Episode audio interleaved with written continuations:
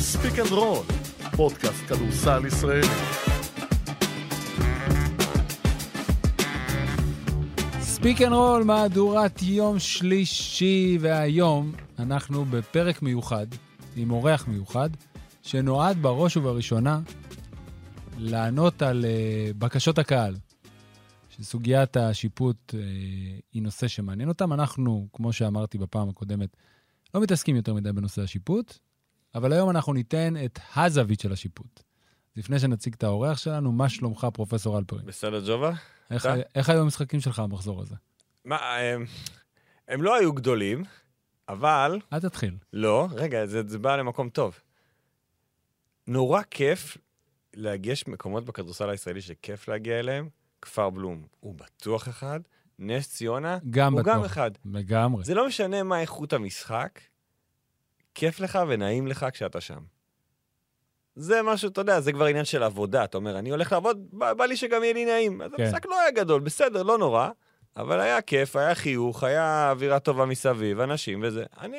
והצגה של די.ג'יי קופר. ועוד הצגה של די.ג'י יפה. קופר, גם הצגה של הדסון. זה היה שבוע הדסון. כן, זה היה השבוע. אז זה נראה לי כמו לפני שנה, אני אומר לך. אתה מציג את האורח? אתה מציג את אני מציג את האורח. טוב. אז לדעתי, זה, זה כיף להגיד שאתה מציג מישהו שהוא התחיל לעבוד בעבודה שלו לפני שאתה, עודד אלפרין, נולדת. למה אתה אומר את זה? כי אתה נולדת בשנת, 84. וספי שמש, שזה האורח שלנו, היום התחיל לשפוט ב, בשנת, דצמבר 83. בבקשה. אה, נו, אבל קודם הוא כל... שופט עוד מלפני שאתה נולדת. כבר הייתי. הייתי, זה היה חודש שביעי, מינוס חודשיים. לא, לא, לא. אלפרין, בוא, בסדר. כבוד גדול. ספי שמש, מה שלומך? עוד לא, אבל מה, איך אני אמור להרגיש עכשיו? לא, אתה אמור להרגיש. אה, איכותי. הרבה יותר. רגע, מה... בן כ... סליחה, בן כמה אתה? 53? התחלתי לשפוט בכיתה ט', זהו. כי ראיתי שאתה נולדת ב-69. נכון? אז אתה התחלת לשפוט בכיתה ט'. וואה, זה צעיר מאוד. ואתה עדיין נהנה מלשפוט? מאוד. מותר היום לשפוט חברים, אי אפשר בכזה גיל? לשרוד ב... מותר לשפוט? היום. אתה יכול להיות בן 14 להיות שופט? לא. לא. לא, נכון? 16 זה המינימום. די הרבה מאוד שנים, שלדעתי 17... 17 כבר? 17 זה הגיל. אה, אבל אז בשעתו זה היה נורמה, היו עוברים מבתי ספר ומנסים ללקוט אה, תלמידים אז, שעוברים אז. השנה, בסוף העונה, אתה חוגג 40 שנה כשופט כדורסל. כן, ברוטו, היה לי שלוש שנים צבא, אני עשיתי צבא, צבא, אז בהם לא שפטתי, אז ברוטו, אבל אני ב- סביב הכדורסל 40 שנה, כן.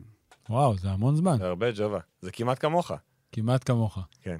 לא נעים לי מינוס חודשיים. לא נעים לי מזה שהוא התחיל לשפוט לפני שנולדתי. אני אומר את האמת, אני בא- אמיתי עכשיו. איך הכדורסל היה אז, לפני 40 שנה? אני מניח שהמשחק הראשון ששפטת היה בחוץ. לא, ברור, שפטתי ילדים, קצ"ל. לא, אני אומר. לא היה, האולמות אה, נכנסו... לא, היה אולמות. כן, אבל... שפטנו רגע, ליגה אה, ראשונה, מאיזה שנה אתה שופט? 97. 97, אה, זה כבר יותר אקטואלי. 25 שנה, גם יפה. כן. גם... אבל אז. כבר נולדת. כן, אני בטוח שהייתי במשחקים הראשונים של ספי.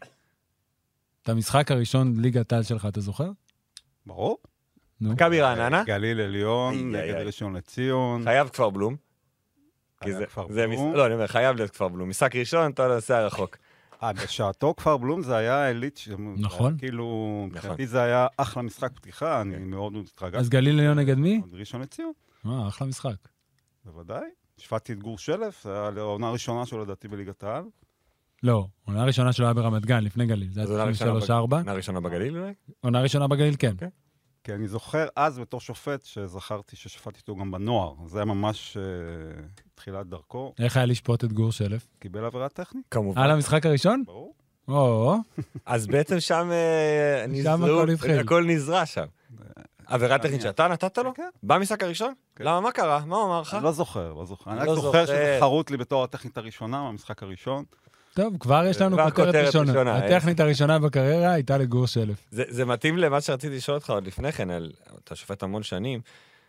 כשאתה שופט משחק כדורסל, אתה מצליח ל, ליהנות מהמשחק עצמו? אוי, זה- זו שאלה נפלאה. זה מה שאתה מתעסק איתו שעד בכלל? שלא הכרתי את אשתי, אשתי הראשונה ששאלה אותי את השאלה הזאת. לא התעסקתי עם זה בכלל, והיא הראשונה ששאלה אותי אה, אם אני נהנה ממשחק, והייתי בהלם מהשאלה. אז היום אני יותר מוכן לשאלה, ואני גם מקדיש לזה הרבה מחשבה, כי אתה כל כך אה, משימתי, יש כל כך הרבה פקטורים, אתה לדבר עליהם, ולחץ, וקבלת החלטות, ואתה כולך בתוך הדבר הזה. אז אתה נהנה באופן כללי כמובן מזה שאתה שופט, אבל המקום שאתה מצליח ליהנות הוא מקום מאוד מאוד מאוד חשוב. אז היום אני יודע על זה, אני, אני מודע לזה, אני, אני בודק את עצמי, אני, אני, אני, כש, כשאני נהנה אז אני נהנה. כאילו, אם יש הופעת יחיד גדולה, או סל ניצחון, או איזה מהלך יוצא דופן, אתה מצליח לחוות אותו? עכשיו השאלה... ברמת האדרנלין גם. עכשיו השאלה ממה אני נהנה. זה, זה עונה לדבר הזה. אתה נהנה גם מה, מה, מההקשרים של הכדורסל, ואתה גם נהנה מה, ממה שאתה עושה. זאת אומרת, מהחוויה, מההתרגשות, מההצלחה, וכמובן יש גם את ההפך. כשאתה לא מצליח, או שאתה מרגיש שאתה לא ביום טוב, או לא במשחק טוב, אז זה הפוך ממנו. אתה. כמובן... השאלה אם בזמן אמת אתה יודע שעשית משהו טוב. ברור. אתה יודע מצליח, נגיד- שקיבלת ברור. את ההחלטה הנכונה בזמן אמת? אם אתה אנחנו- לא הולך למוניטור? אנחנו 98% מהמצבים יודעים באותו רגע ששרקנו, אם, או הפוך, אם לא שרקנו, אה, יודעים אם זה היה נכון או לא. בטח כשאנחנו עם כל כך הרבה ניסיון, כל כך הרבה, אה, אה, מצטברים לנו כל כך הרבה חוויות, מצטברות לנו חוויות ומשחקים, אנחנו יודעים כבר את האירועים, את הזה. אנחנו יודעים בדיוק להגיד גם מה הגורמים שמכשילים אותנו, גורמים לנו לראות אירוע כזה, כך או אחרת, ברגע האמת, שיש לנו חלקיק שנייה להחליט. אז אנחנו בדרך כלל פוגעים בול, אנחנו יודעים, אנחנו גם מדברים על זה בינינו. זאת אומרת, כשאני יורד למחצית עם הצוות, אנחנו יודעים להגיד לעצמנו, אה, עוד אין לנו מוניטור, לא ראינו את השידור, לא ראינו כלום, יודעים להגיד לעצמנו, פה טעינו, פה לא טעינו, פה הרגשתי שאתה שרקת וזה היה מיותר, פה הרגשתי שלא שרקת והיית צריך... אנחנו, אנחנו כל היום סביב זה וכל הזמן מרגישים את זה, זה משהו שהוא מאוד מאוד שאתם מר- נוכח. מרגישים שאתם טועים, נגיד יורדים כמו שתיארת במחצית לחדר הלבשה, איך אתה מתנער מזה? איך אתה, אתה, השחקנים למשל, אם הם מחטיאים איזה החטאה, הם חייבים לשכוח את זה. ספורטאים, אחת התכונות החשובות שלהם, ככה אומרים, זה גם זיכרון קצר. אז בתור שופט, שאתה יורד לחדר הלבשה ואתה יודע, אוקיי, לא משנה אם זה אתה או מישהו מהצוות, כצוות, טעינו. איך מתנערים מזה? תראו, זה, זה כמובן שאלת מיליון הדולר, כי זה משהו שאנחנו מאוד מתעסקים איתו. ככל שאתה יותר רוקי ויותר צעיר, יותר קשה לך לנהל את זה, זה יותר נוכח. כל שגיאה נראית לך כאיזה משהו אה, אה, מאוד, אה, בטח אם זה משהו מהותי אה, במשחק. אה, גם אם זה לא בסוף, גם תוך כדי משחק יכולות להיות שגיאות מהותיות. אה, אבל ככל שאתה, אנחנו מדברים על זה ומתאמנים על זה, וזה הרבה עבודה מנטלית, אתה לומד שמה שהיה מת, אתה מתרכז בה, ב, באירוע הבא. תשמעו, להיות שופט, אני תמיד אומר את זה לחבר'ה אה, צעירים, מי שחושב שהוא בא למקצוע שהוא יכול לא לטעות, אז הוא במקצוע לא נכון. המקצוע שלנו זה מקצוע של צמצום טעויות. אנחנו בכל משחק נטעה, בכל ערב נתון יהיו לנו טעויות, כמו לכל מי שמעורב במשחק. והמטרה שלנו, מה שאנחנו מנסים להגיע אליה, אחד, זה שבסוף לא יהיו טעויות, זאת אומרת, להגיע לרמת ריכוז, כושר גופני, שיביאו אותך גם פיזית, גם מנטלית, לזה שבסוף אתה תהיה בשיא, ה... בשיא היכולת שלך. אה, וב' לנסות לצמצם את הטעויות כמה שאפשר, בעבודה אישית, בעבודת הצוות, בכל מיני כאלה, אבל אנחנו חייבים ללמוד לחיות עם הטעויות, זה ה... זה ה... זה הלייפסטייל שלנו, אנחנו כל היום סביב טעויות, זה האירוע מבחינתנו. אתה... לפי הסדר, ג'ובה. לא, אתה היית ראשון. עשיתי כבר.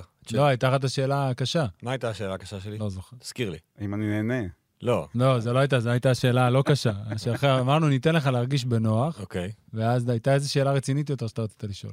לא זוכר. נראה לי שאמרנו שאני אלך ישר לכדורסל הישראלי. כן. טוב, יש שאלה שאני מאוד רציתי לשאול אותך, בגלל שאתה שופט יורוליג.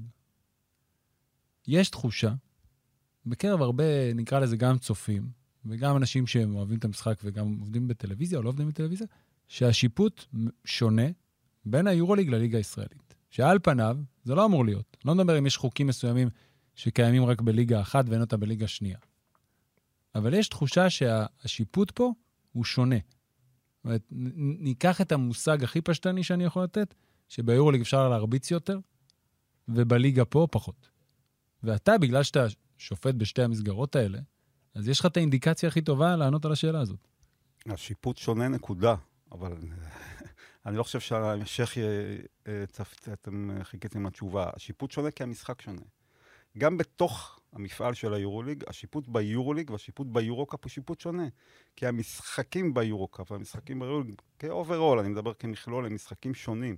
אנחנו כשופטים, שאנחנו באים לשפוט, זו אותה קבוצת שופטים שמנהלת את שני המפעלים האלה של היורוליג, אנחנו, אנחנו יודעים שאנחנו באים למשחק מסוג אחר, באופן כללי, מאשר משחק אה, ביורוליג. יורוליג, ביורוליג ה- ה- היכולות אה, האישיות והקבוצתיות הן מאוד מאוד גבוהות. המשחק מבחינתנו כצו- כשופטים, המשחק הרבה יותר נקי. הוא יכול להיות מאוד מאוד אינטנסיבי ומאוד מאוד פיזי, אבל היכולות האישיות ההגנתית והיכולות האישיות ההתקפיות מביאות למצב, וגם הקבוצתיות, ו- ומאוד מאוד מאומנים יחסית, מביאות למצב שבו המשחק הוא הרבה יותר ב... ב- באיכויות יותר גבוהות מבחינתנו כשופטים, ולכן, אפילו בדיבור שלנו, זה ברור שאנחנו הולכים לשפוט יורליג, יכול להיות משחק מאוד מאוד מאוד קשה לשיפוט, אבל אנחנו יודעים שאנחנו הולכים לראות דברים מאוד מאוד מסוימים מבחינת סוג המשחק. הרבה יותר נקי, הרבה יותר ברור. אה, אה, יש המון מצבים קשים ומאתגרים מבחינת שיפוט, אבל הרבה אה, יותר קל לך לבחור מה לשרוק. כשאנחנו הולכים ליורוקאפ וגם בליגה הישראלית, יש המון המון מגעים, המון המון לכלוך, במרכאות. מה זה לכלוך? אה, לכלוך. לכלוך שהיות שהאיכויות לא, הם, זה לא איכויות הגנתיות, ניגע רגע בעניין ההגנתי, גם היכולות האישיות וגם היכולות הקבוצתיות, זה, זה לא יכולות של יורוליג, ברמה, אני מדבר ב overall כללי, ואז מה קורה ששחקן מפספס אה, באקט הגנתי, או עכשיו לא ביצע את החסימה, או לא יצא מהחסימה כמו, כמו שרוצים, מלמדים, ושעושים את זה ברמת ביצוע גבוהה רואים, אז עכשיו הסקנד בסט שלו זה לנסות למנוע את הפעולה בצורה אחרת. ואז זה כל מיני מגעים עם ההיפס, עם הירחה, עם הרגליים, עם המותניים, ויש המון כאלה. כמובן גם ביורולג יש את זה, אבל זה, זה, זה, זה קורה המון, ושל, אה, אה, אה, ב- בכמות כזאת שבה יש לך יותר דילמה מה אתה שורק ומה לא. כי תראו, לבוא למשחק אה, ולשרוק על כל מגע לא חוקי, אתה, אנחנו לא, המשחקים לא ייגמרו. אבל זו, וזו התחושה, שיש זו התחושה שיש. זו התחושה שחלק מהאנשים מקבלים פה, שבגלל, אתה אומר, אוקיי, יש המון מגעים לא חוקיים, אז יכול להיות שאתה שורק חצי ממה שאתה רואה, אבל מכיוון והם רואים גם כדורסל אחר, אז פתאום מתחיל משחק ואתה יכול לקבל פה ארבע שריקות בארבע התקפות, לא משנה כרגע כמה, ואז אומרים, רגע, אבל, אבל למה שורקים כל כך הרבה? למה לא נותנים כן למשחק לזרום אם העבירות האלה הן לא ממש משפיעות באופן ישיר על מהלך ההתקפה? הרי היה את השבוע לפני שבועיים, שהיה גמר גביע ווינר שבוע בשבע. לפני שבועיים זה יפה. כן. לפני שלושה שבועות. כן. כן. אה, שבשבע בערב היה גמר גביע ווינר, ובתשע היה בני הרצליה הפועל חולון, ובשני המשחקים האלה הייתה כמות שריקות מאוד גדולה, לדעתי חורגת מה, מהממוצע של משחק ליגה או מחזור ליגה פה בישראל. וזה היה ממש באותו יום שני משחקים גדולים כאלה, זה היו גם שתי, ארבע קבוצות גדולות בסך הכל, אז זה עוד יותר תמיד מעלה את המינוח הזה של ה over calling. או, אז אנחנו בעצם לא מדברים עכשיו על שיפוט שונה, אתם בעצם שואלים גם על וגם. על over calling. תכננו להגיע, אתה הקדמת אותנו. השיפוט השונה יש לו כל מיני היבטים. גם בסופו של דבר, בכל מפעל יש הנחיות שיפוט קצת שונות, ויש, עזבו את החוקים כמובן שהם אחרים, אבל יש, אתם יודעים, ביורוליג אה, אה, אה, יש כל הזמן התפתחויות של, של, של הדרישות ש- מאיתנו כשופטים, יש הרבה יותר דו-שיח בין ה... אה, מה שנקרא referees department ובין המאמנים, אה, ש- שאנחנו מנסים, הלוואי היינו מגיעים לזה גם פה, ובדו-שיח הזה נקבעים כל מיני כללי משחק. למשל, פה בארץ כל הזמן אה, קשה, קשה לנו עם, ה, עם השריקות לחס, לעבירות בחסימה, למשל, שביורוליג זה משהו שבא מהשטח. זה בא מהמאמנים, האובר הקפדה על זה, ולכן הרבה יותר קל לנו, כמעט, אני לא נתקל בתגובות ששורקים, אי, יכולים להגיד לי, כן היה, לא היה, אבל לא, לא התגובות שאנחנו נתקלים אה, בארץ סביב הסיפור הזה של עבירות בחסימות. אז יש הרבה יותר תקשורת, ואז הרבה יותר אה, אה, קל. אבל אה, בעניין של ה over calling, אה, אני אגיד כך, אנחנו לא בתחושה שיש over calling אה, אה, בשיפוט בארץ. יכול להיות במשחק נתון, למשל באותו גמר ווינר שאני שפטתי באופן אישי, אז אה, אה, אה, אני, אני מודה שלא הרגשתי בנוח עם כמות העבירות. אה, אה, יש איזה כל מיני הסברים מקצועיים כאלה ואחרים, אבל נניח לזה, אבל אני לא חושב שכמכלול... אני חושב שזה מעניין את, ה- את כן. ספציפית הפרק הזה הוא תולדה של הדרבי. כי הדרבי, אנחנו אמרנו, אוקיי, ראינו את המשחק, נראה לנו שיפוט סביר, גם זה לא שינה בסוף את זהות המנצחת, אז זה היה יותר קל ככה גם לעבור על זה. אנשים אמרו אבל לא יכול להיות שקבוצה אחת זורקת 41 זריקות מקו העונשין, והשנייה זורקת זה למשל 12. לא הפריע. זה, זה, אני, זה לא... אז זה עוד לא יותר משהו טוב. שהפריע לי, העניין של הכמות, הכמות של העבירות. אה, אה, אתם יודעים, אנחנו מדברים עלינו כל המשחק. הרבעים נגמרו, אה, אם נדבר רגע על הדרבי, אה, אה, כמעט כל רבע, הפועל תל אביב הגיעו למצב שהם היו עם אה, שתיים או שלוש עבירות בדקה האחרונה, יכול להיות שבסוף עשו איזה שתי עבירות כדי אה, ל- לא לקבל סלים ולמכור אה, עבירות בזול, אבל הגענו ממש, זה משהו שאנחנו מרגישים, אנחנו מדברים עליו תוך כדי המשחק, לדעתנו זה עבד נגדם בכלל, כי, כי במקום... אה, עבירות זה צריך, זה משהו שצריך אה, לנצל. כל שחקן יש לו חמש עבירות לתת, אז, אז צריך לעשות אותן. אז, ה- ה- ה- וגם בצפייה שלי אחרי זה במשחק, היה over calling במשחק לטעמי, אה, גם להפועל תל אביב וגם למכבי תל אביב. ההפרש בכמות של העבירות מבחינתי הוא לא, הוא לא האירוע. אז מקצועית, מה הביא ל over calling או, מסתכל? אז עכשיו תראו, קודם כל באופן כללי, כמו שאמרתי, אנחנו לא בתחושה שיש over calling אה, בליגה, ואני חושב שהמספרים אה, גם יתמכו בזה אם מישהו פעם יבדוק. אני חושב ש... כן, בתחילת עונה יש יותר, אה, אה, אין לי על זה סטטיסטיקה, אבל כן, מהניסיון שלי ומהתחושה שלי, בתחילת עונה יש יותר אה, סיכוי שיהיה אה, משחקים עם ריבוי עבירות. זה נובע אה, מכמה דברים. אחד, אני מחזיר אותנו למה שאמרתי על היורוליג והליגה. בתחילת ליג, בתחילת העונה, שהשחקנים עוד לא מכירים אחד את השני, לא מאומנים בהגנה הקבוצתית, גם לא יודעים בדיוק מה, מה מצפה מהם. יש המון המון, אה, אה, יש יותר, יש פחות איכות הגנתית, מה שמוביל בהגדרה ל, ליותר מצבים של עבירות. השופטים עצמם באים אחרי פגרה של כמה חודשים, וגם לנו יש איזושהי תקופת התאקלמות. אה, אה, אה, כי תראו, היכולת, אה, היכולת לבחור מה אתה שורק ומה לא, ושזה יהיה קונסיסטנטי לאורך כל המשחק, ויתאים לסוג המשחק, זה משהו שהוא הוא לא מובן מאליו. זה משהו שהוא, אנחנו צריכים... זה קשה מאוד. מבחינת הציבור והשטח והשחקנים, זה שירות שאנחנו צריכים לתת, והוא כמובן מובן מאליו, אבל אני אומר, מבחינתנו, זה משהו שאנחנו עובדים עליו, ואנחנו יודעים שאנחנו באים לפרה-סיזן גיימס, או לתחילת העונה, זה מה שאנחנו מדברים עליו ומתכוננים אליו, להימנע ממצ... מהמצב הזה. הוא נובע מכל מיני... מכל... הוא יכול לנבוע למשל ממצב שבו, אה, רק אתן פה איזה פתח, צוהר לתוך, ה... לתוך הדבר הזה, שאנחנו הרי שלושה שופטים במגרש, אנחנו לא אמורים אה, אה, להסתכל כל שלושתנו על הכדור. מבחינת המכניקה של השופטים, השופ... העובדה שאנחנו שלושה, אנחנו יכולים לכסות את כל המרחב, ויש לנו המון אירועים והמון מגעים שהם לא סביב הכדור. עכשיו, ברגע אה, אה, ששלושת השופטים שלא כמו שצריך מסתכלים על הכדור, זה מגדיל את הסיכוי שתהיה שריקה, גם כשלא צריך שריקה. כי אז אתה בעצם דורש ששלושה אנשים ידעו להתאפק במקום שבו צריך להתאפק לצורך העניין, במקום שזה יהיה אחד או שניים. אז סטטיסטית זה מגדיל את הסיכוי. עכשיו, באופן אה, אה, אה, גורף, אני שוב מגלה לכם אה, סוד אה, מאחורי הקלעים, בתחילת העונה יש לנו יותר מצבים כאלה. אנחנו יודעים את זה. ש, וזה- שיותר זה גם- שופטים מסתכלים על הכדור, אנחנו יותר מסתכלים על הכדור, אה, אה, כי לשם אנחנו נמשכים, וזה דורש המון משמעת, שלוקח לה איזה מחזור שניים, שלושה, כדי שניכנס לקצב. אני בטוח, כי אני מרגיש את זה ברמה האישית, שככל שהעונה מתקדמת, ובטח בפלייאוף, אין לנו בעיה של over calling. אבל מצד שני, בעצם אני אחלק את השאלה לשתיים. האם העובדה שמדובר במשחק גדול, זאת אומרת דרבי, פלוס היה שם אה, שחזור גמר הפלייאוף בין הרצליה לחולון, בתחילת עונה, מגביר עוד יותר את כמות השריקות שיכולה להיות. ואם אתה מדבר על הפלייאוף, אז דווקא בפלייאוף, שזה הזמן הכי, נקרא לזה, מותח בעונה, וגם גם יש יותר קהל, ויש יותר התייחסות, וכל טעות גם מועצמת, האם אתה, מג... אם אתה מגיע, גם אם אתה מגיע מספיק חד, גם שם אין אפשרות לא לטעות בסוף. ושם הטעויות הן כבר, אתה יודע, הרות גורל.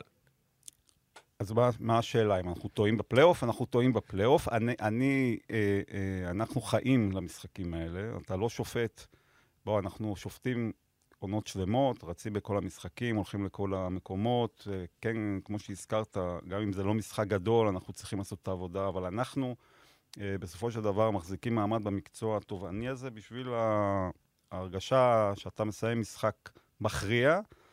וניהלת אותו בצורה אה, טובה, ששירתה את הקבוצות, שירתה את המשחק, אה, ועשתה את מה שצריך לעשות. אז אנחנו מביאים את עצמנו לשיא במשחקי הפלייאוף. אבל יש לנו טעויות גם בפלייאוף. אני חושב שברמה הכללית, הפלייאופים בשנים האחרונות, touch wood, אה, עברו בצורה אה, אה, אה, טובה מאוד. ואני אה, לא זוכר בעיות מיוחדות במשחקי הפלייאוף בשנים האחרונות, ואני אומר לכם עוד פעם, בחוויה האישית שלנו, אה, כמות השריקות במשחקי הפלייאוף היא סבירה לגמרי, לגמרי, לגמרי.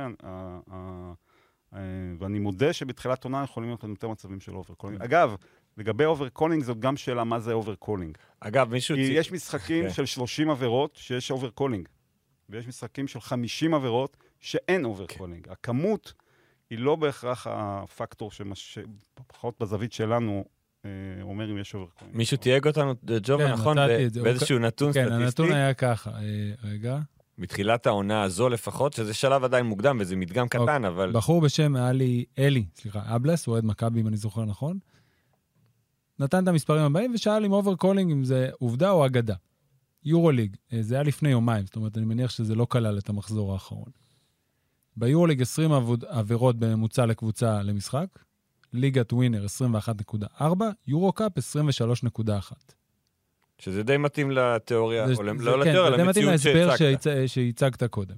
ואז מה שהוא כתב, וזה תמיד סוגיה שעולה, ואני חושב שאנחנו נתייחס אליה עכשיו, מכבי ביורוליג, 21 עבירות בממוצע בליגה 19-7, הפועל ביורו-קאפ, 16.3 עבירות בממוצע, ובליגה 17-7. פערים זניחים בעיניי. אני גם חושב שהפערים... עבירה לפה, עבירה לשם, זה לא חמש, שש עבירות. אני קניתי. כן. זאת אומרת, אם זה הנתונים, קניתי. כן, זה... זה, זה אה, אה, לגמרי, אני לגמרי מתחבר, אה, לא ידעתי את הנתונים האלה, אבל אני לגמרי מתחבר אה, לנתונים האלה, ושימו לב גם לדיפרנציאציה בין היורוליג ליורו-קאפ, שזה בדיוק... בדיוק מה שהסברת קודם. משקף את התחושה שלנו כשופטים כשאנחנו באים למשחק. ואנחנו בכלל לא מתייחסים כרגע ל-BCL, אולי נתייחס לזה אחר כך לכל אה, סכסוך פי ביורוליג ומה זה אומר. נגמר הדרבי. אתה לא הרגשת בנוח עם, אה, עם חלק מהשריקות או עם מספר השריקות. מה אתם עושים קודם כל? זה בכלל לא קשור לדרבי. נגמר המשחק. לתהליך הלימודי. איך אתם מנתחים את המשחק הזה? תראו, אה, אנחנו... אה, קודם כל, אנחנו אחרי המשחק מדברים. זאת אומרת, בינינו, מבחינת התחושות. עוד אין לנו אה, וידאו ואין לנו שום דבר, אבל אנחנו יודעים, אה, כמו שאמרתי, הכמות של העבירות למשל לא הפריעה לנו בכלל. כי גם היינו ערים לזה תוך כדי, וזה לא משהו שבא לנו בהפתעה, ואמרנו, וואו, עשינו משהו לא בסדר. זה, זה משהו שאתה מרגיש כשופט ישר אה, אה, במגרש. אה, מבחינת, מבחינת האיכות, או מבחינת זה שהיו שם שריקות שאפשר היה לוותר, אגב, היו גם אירועים ש, ש, שלא נשרקו, היו צריכים לשרק, זה משהו שאתה עושה ברמה האישית, קודם כל, אנחנו מחויבים, כל שופט, לצפות במשחק ולהעביר את הניתוח האישי שלנו אה, אה, למערכת תוך 72 שעות, ולא אה, אה, לא לכל המשחקים, אבל בכמות די נכבדה של משחקים, יש איזון חוזר. אה, אה, שמנותח, יש לנו משחקים, ממש אנחנו מנתחים, מוציאים מכל משחק בין 20 ל-25 קליפים, שולחים לצוות, הצוות מקבל את זה, אה, ומתנהל על זה דיון. זאת אומרת, זה ברמת, ממש ברמת ה... כלומר, אתה, אני רק אחדד, כל משחק שמסתיים, כל שופט מהשלושה צריך להעביר דוח בתוך 72 שעות. קודם כל, הוא עושה דוח כן, של עצמו. כן, דוח שלו, אני מדבר של עצמו, כולל, על המשחק. אה, אה, אה, אירועים ספציפיים, חייבים לצרף אפילו קטעי וידאו, היום הכל יש במערכות דיגיטליות. אה, ובלי שום קשר לזה, מתבצעת עבודה גם בכיוון ההפוך. ברור. ושולחים ניתוח לשופטים, לצוותים. אה, זה במצב רגיל. כשיש משחקים חריגים, אירועים חריגים, אז כמובן יש התנהלות קצת שונה, יש ועדה מקצועית, קוראים לצוות, יושבים, מדברים. אם צריך, מפרסמים איזה... פרס ריליס כזה או אחר. בוא, בוא נדבר על פרסומים. על פרסומים. לפרסם יותר.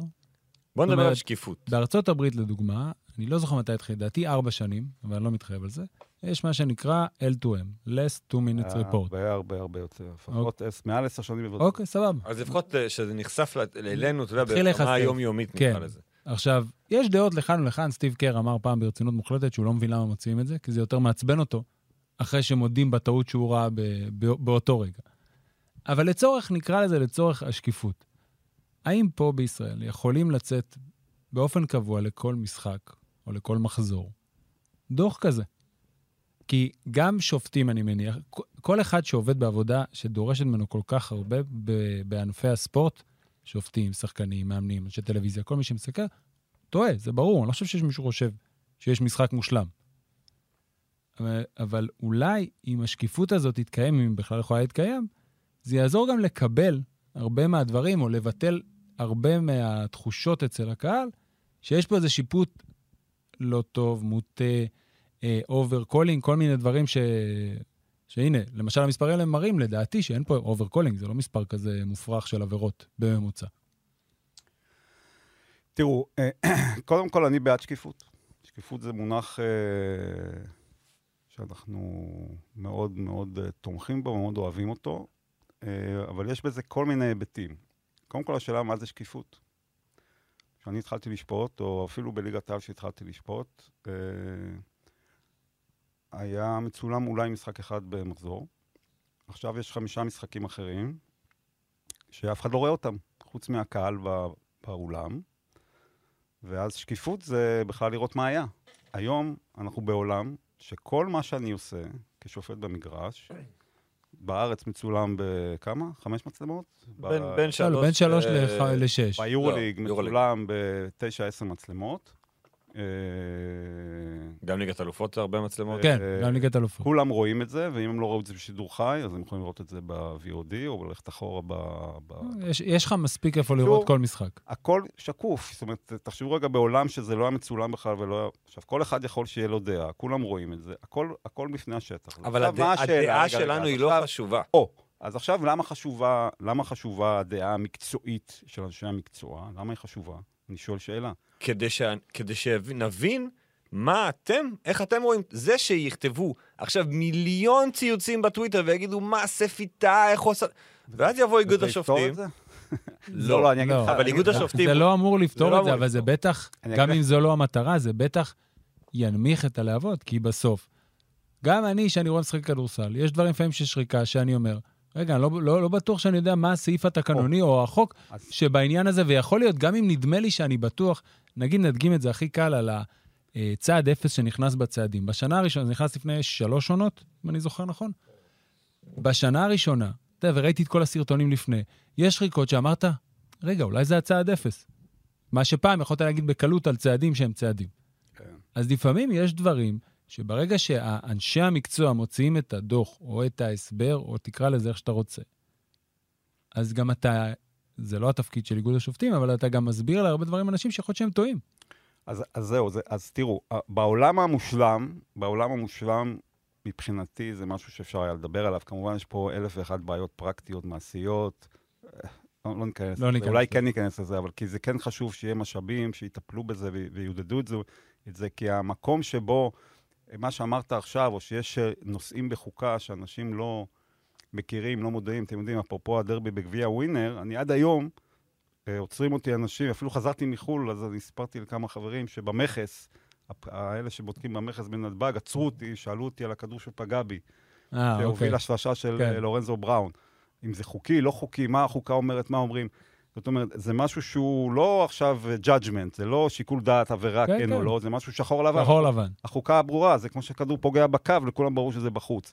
אז עדיין אנשים שלושה שבועות אחרי עוד שואלים אותי אה, על הדבר הזה. אז ה- ה- המקום שבו אין בעצם הפער, ה- הפער בידע בין מה שאנחנו, או הידע המקצועי שלנו, איך שאנחנו אה, מפרשים את הדברים על פי פיבה, יורוליג וכולי, ובין... הפער הזה הוא, הוא, הוא, הוא כמעט לא מאפשר את מה שאתם שואלים לגבי, ה, לגבי הדוחות האלה. כי השפה שאנחנו מתייחס, משתמשים בה והניתוח של הורים הוא, הוא, הוא ברמה כל כך מקצועית ובפער כל כך גדול, שלעולם, לעולם זה לא ישכנע, מה זה לעולם? זה כמובן גורף, לא ישכנע את אותם אנשים שחושבים שטעיתי בכוונה, או כי באתי מוטה, או כי יש לי משהו נגד הקבוצה, או כי אני כזה. ככה, או בוא- כזה. בוא נשאל אה, רגע, אה, נפתח אחר. סוגריים, אנחנו קוראים לזה פה. ש- שופט הרבה זמן. האם יכול להיות, כאילו, יכול להיות שהתשובה שלך היא ברורה מאליו, אבל אני כן רוצה לשאול, שנוצר איזשהו סוג של אנטי כלפי שחקן מסוים, כלפי קבוצה מסוימת, כלפי קהל מסוים, כלפי ארגון מסוים, יושב ראש? יושב ראש מסוים, שההתנהגות וזה בסדר, אני לא מצטדק פה. לפעמים יש, אתה רואה, גם אתה, אתה בבית כצופה, יש שחקן שאתה אומר, עוד תמוה עם ההצגות שלו. נגיד לוקה דונצ'יץ', בסדר? הוא הבכיין הכי גדול בהיסטוריה של הכדורסל העולמי. לא ראיתי כזה בכיין בימי חיי, אני מניח שספי שפט את לוקה פעם, בטח ביורוליג, לא? יצא לך לשפוט אותו? ביורוליג, כן. ביורוליג. אבל אז הוא עוד היה קצת בכם פחות. קצת, הוא היה. מאוד צעיר. כן, זה, הוא בכה דמעות שבלאסו צעק עליו באיזה טיימר. נכון. לא, אבל זו שאלה אם גם שופטים שהם מגיעים, נוצר איזה סוג של, המילה אנטי תמיד תציב בבעיית השאלה הזאת, אבל כן, איזשהו יחס אחר שנקבע מראש. תראו, יחס זה דבר אחד, ואני אתייחס אליו, והטיה בשיפוט זה דבר אחר. תראו, אנחנו, בסוף אנחנו בני אדם. אין מה. אנחנו באים לאותם מגרשים, עם אותם אנשים, עם אותם... אנחנו גם אנשים שונים. אני אדם מסוג מסוים, יש שופט אחר מסוג אחר, אחד יותר חברותי, אחד פחות חברותי, אחד... וגם הדינמיקה היא שונה עם כל מיני אנשים, כל מיני... זה ברור שאתה בסוף, גם במשרד אצלי יש לי אלף לקוחות, לא יודע, יש לי מאה לקוחות, אז יש לקוחות שיותר כיף לי איתם, לקוחות שפחות כיף לי איתם, או שופטים שאני מופיע בבית משפט שיש לי איזו דינמיקה יותר נעימה. אה, אה, זה, דברים שהם אה, הם, אה, הם קיימים, כי אנחנו בני אדם עם רגשות ו, ו, וכולי. אז, אבל בסופו של דבר, כשאנחנו באים למגרש, אנחנו אנשי מקצוע. אז אני לא אגיד שאנחנו... אה, כמו הרופאים שנכנסים לניתוח והם צריכים לנתח ברך, אז כל הגוף מכוסה והם רואים רק את הברך, ועכשיו הם לא יודעים מי הבן אדם שנמצא שם.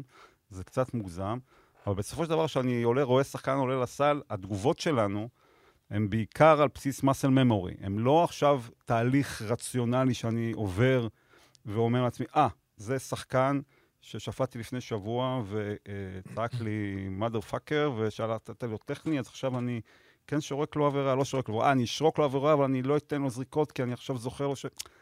אין לנו את, הזמן הזה, זה המכניזם של קבלת החלטה הוא כזה שהוא בעיקר נסמך על, על muscle memory באמת, אה, ולכן אנחנו גם רואים המון אירועים, ו- וזה, זה, המטרה היא לצבור במוח המון המון... אה, אבל גם אתם מפתחים דעה ויזואלי. על שחקנים והתנהגות אבל מסוימת. המקום הזה של ההטייה הוא מקום שהוא, הוא, מצד שני, אין, אנחנו מאוד לא אוהבים את זה, זה מאוד מפריע לנו, פשוט שיקבלו את זה שאנחנו טועים.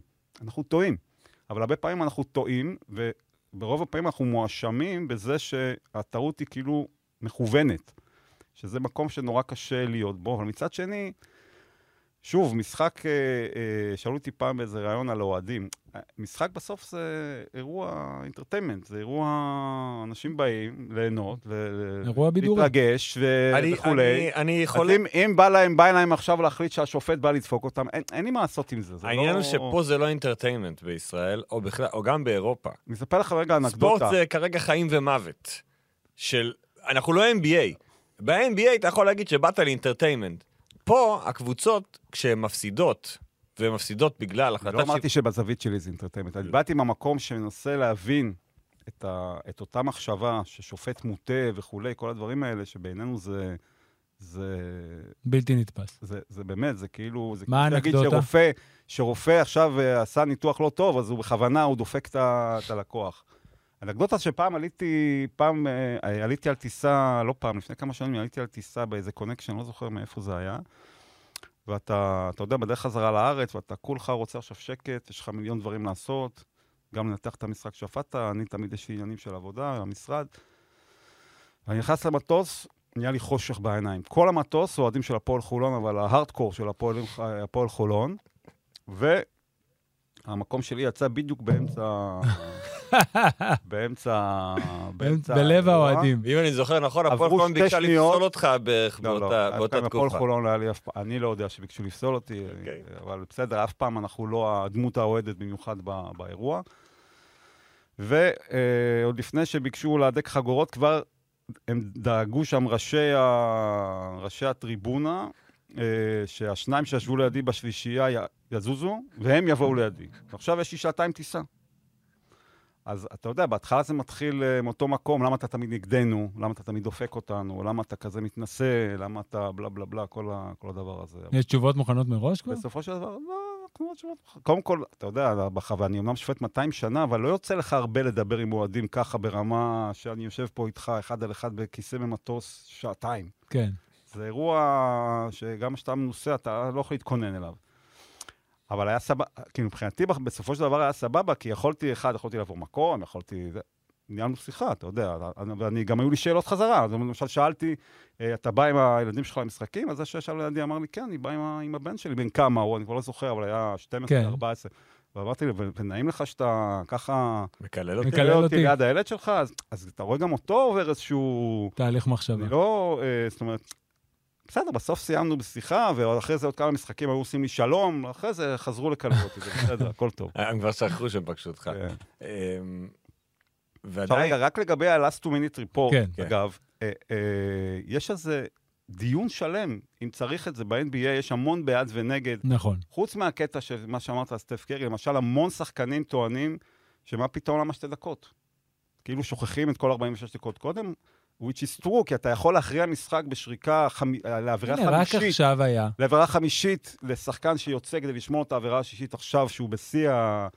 בשיא המומנטום שלו, ואתה דופק את המשחק. כאילו רק עכשיו היה סל ניצחון של ג'רמי. גרנט, שהיה צעדים. כן, כאילו ואז, טיילר הירו יום לפני עשה צעדים ולא שרקו, וגם פרסמו שהיה צעדים. מה, של פורטלנד, עם השנייה הכי ארוכה נכון. בעולם. כאילו נכון. הולכים על, עניין של הסתברות שברוב רוב המשחקים כן יוכרעו בסוף בשתי הדקות האחרונות כן, די- על החלטות. יש, עודד, יש על זה דיון שלם שם, תקראו, זה מעניין, תיכנסו, תקראו קצת באינטרנט. יש על זה המון דיון בעד ונגד.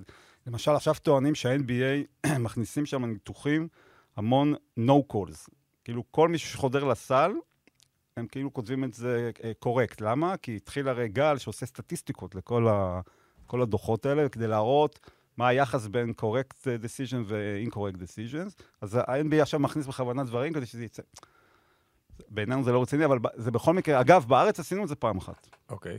היה, אני יזמתי את זה בשעתו, עוד שווירובניק, עליו השלום, היה יושב ראש ועדה מקצועית ב-2016. המשחק הראשון בליגה באותה שנה היה נהריה, מכבי תל אביב. ו, והצלחתי לשכנע את ראובן לעשות את זה פה בארץ. יצא דוח על המשחק הזה, ונהריה לקחו את הדוח הזה, והכותרת למחרת הייתה, אה, אה, הש- השופטים שדדו את אה, אה, נהריה, דפקו אותנו, גנבו אותנו. בקיצור, אה, ישר ביטלו את, ה, ביטלו את הניסוי בעקבות זה. מה דעתך אבל על השיפוט בארץ? כאילו שלך, בתור השופט הכי ותיק כרגע, נכון? אני לא טועה. כן. אוקיי, בתור אה, מי שיש לו תפקידי הדרכה ועוזר גם להעביר את המידע לשחקן. מה הדעה שלך על השיפוט בארץ? ה- אנחנו, אני, הדעה שלי מאוד טובה על השיפוט בארץ. אה, אה, אני מרגיש מאוד טוב עם השיפוט בארץ מצד אחד. מצד שני, יש לנו המון המון המון דרך לעשות. כי ה, ה, צריך להבין, שום דבר לא מקרי. אנחנו, אה, כדי להגיע למקום שבו אנחנו רוצים להיות ושואפים אליו להיות, צריכים משאבים. אם, ויש לי, יש לי בנצ'מארק, יש לי את היורוליג, אני רואה מה עושים איתנו ביורוליג, איך, איך, איך, אה, כמה כסף מושקע ב, אה, במסביב, ב, ב, בעבודה המקצועית, וגם הזמינות של הווידאו, של השידורים, כל, כל החוזה שלהם עם IMG, זה דברים שהם נותנים, נותנים פירות. אה, עכשיו, בארץ, אנחנו עובדים הרבה על בסיס התנדבותי. יש קצת כסף שמשולם סביב האנשים האלה, אבל תחשבו על זה שהליגה הבכירה בארץ, שמגלגלת, לא יודע, ב overall בטוח מעל 100 מיליון שקל, אה, בסוף אה, אין אף אחד מקצועי שזה, שעובד במשרה מלאה באיגוד, שהוא אחראי מקצועי על המערכת. אז יש את על מערכת השופטים? על, איג- על, מערכת כן. ה... על איגוד השופטים? עזוב אה, לוגיסטיקה, יש אנשים שאחראים על לוגיסטיקה, על הניהול הכספי, אה, כל הדברים האלה, אבל גוף מקצועי משולם, בסדר, אז יש אה, משה ביטון, שהוא יושב ראש הוועדה המקצועית והוא המשבץ, אבל הוא, הוא, זה, לא, התפ- זה, לא, זה לא הפרנסה שלו, זה לא המקצוע שלו. הוא מתנדב. הוא מתוגמל, לא, כן. הוא מתנדב, הוא לא, מתוגמל, אוקיי. אבל נותנים איזשהו תגמול אה, אה, מסוים, אבל אין כאילו איזה גוף מקצועי שיושב, אתם יודעים, ביורוליג, כל המשחקים, יש עליהם scouting, יורוליג ויורקאפ, יש scouting. כול, כולם אחרי יום, יש לנו אפליקציה, כל המשחק חתוך, אני יכול להיכנס עכשיו לראות את כל ה-charge foul ששרקו במשחק אה, אולימפיאקוס ולנסיה, אני בקליק, יש לי, זה הכל, הכל מתויג, הכל, הכל מחולק. שמי עושה אותו? עושים, זה סתם, נקרא לזה לצורך העניין פועלים. כל מיני, שופטים צעירים בספרד, שלא... הם לא, מנ- הם, לא, הם לא קובעים מה, אם זה היה בסדר או לא בסדר, זה רק בשלב הבא. רק חותכים אומר, את הקטעים. אפילו ברמה, ברמה הזאת ש, שיש אנשים שהם משולמים, שיושבים ועושים את, ה, את הפילוח ה- הזה. את, ה, את התיוג הזה של, ה, של המשחק לכל, לכל, תתי, אה, לכל תתי האירועים. ובשלב הבא, כמובן, יש אנשים שמשולמים אה, אה, על זה שהם מנתחים, שולחים וידאוים, מבחני, מבחני וידאו, אה, אה, משוב. אה, בקיצור, יש לנו כל שבוע, כל שבוע יש לנו weekly פידבק, יש לנו מפגש שבועי עם קליפים. אה, בקיצור, זה רמה זו- אחרת. זו לא בעיה קטנה מה שאתה מתאר פה. זו אפילו בעיה די משמעותית, שבסוף, גם אם אתה, אתה ספציפית יכול לתקן את עצמך, כי אתה מספיק מנוסה, אבל מה עם החדשים? מה עם הצעירים שצריכים עדיין הדרכה? אנחנו עובדים איתם ושולחים ניתוחים וכולי, אבל אם זה לא מספיק. אותי, בוודאי שזה לא מספיק, אה, אה, אה, ו- ואני חושב שצריך להקדיש לזה הרבה יותר משאבים. ומה עם העובדה שבעצם אתה בעצמך במקצועך עורך דין, וגם שופט, ושופט בכיר. האם יכול להגיע יום שהשופטים בישראל, שופטי הכדורסל, או בכלל, אני חושב שגם שופטי הכדורגל פה הם לא מקצוענים ממש, כי יש להם עוד עבודות. האם יכול להגיע יום שזאת תהיה העבודה שלך? כמו ששחקן כדורסל זאת העבודה שלו. ומאמן כדורסל, רובם זאת העבודה שלהם. ביום של משחק, הם לא ילכו בבוקר למשרד, ואז יבואו, יצאו בארבע אחר הצהריים. אתה מגיע בסוף בשמונה, לא משנה כרגע לאן, כשאתה לא בשיאך כמו שהיית מגיע אם בבוקר לא היית עובד בעוד עבודה. טוב, יש פה שאלה אה, מאוד מעניינת שמעסיקה אותנו הרבה, גם עניינית וגם פילוסופית. אז אני אנסה לתת לזה את כל ההיבטים גם האישיים שלי. ה- ה- ה- קודם כל, אני ברמה האישית לא מאמין בזה. במקצוענות אני... של שופט. זה לא, לא במקצוענות. לא, לא, אני אני מדבר- מרגיש מאוד מקצוען. אני חושב שזה בדיוק חלק מהעניין.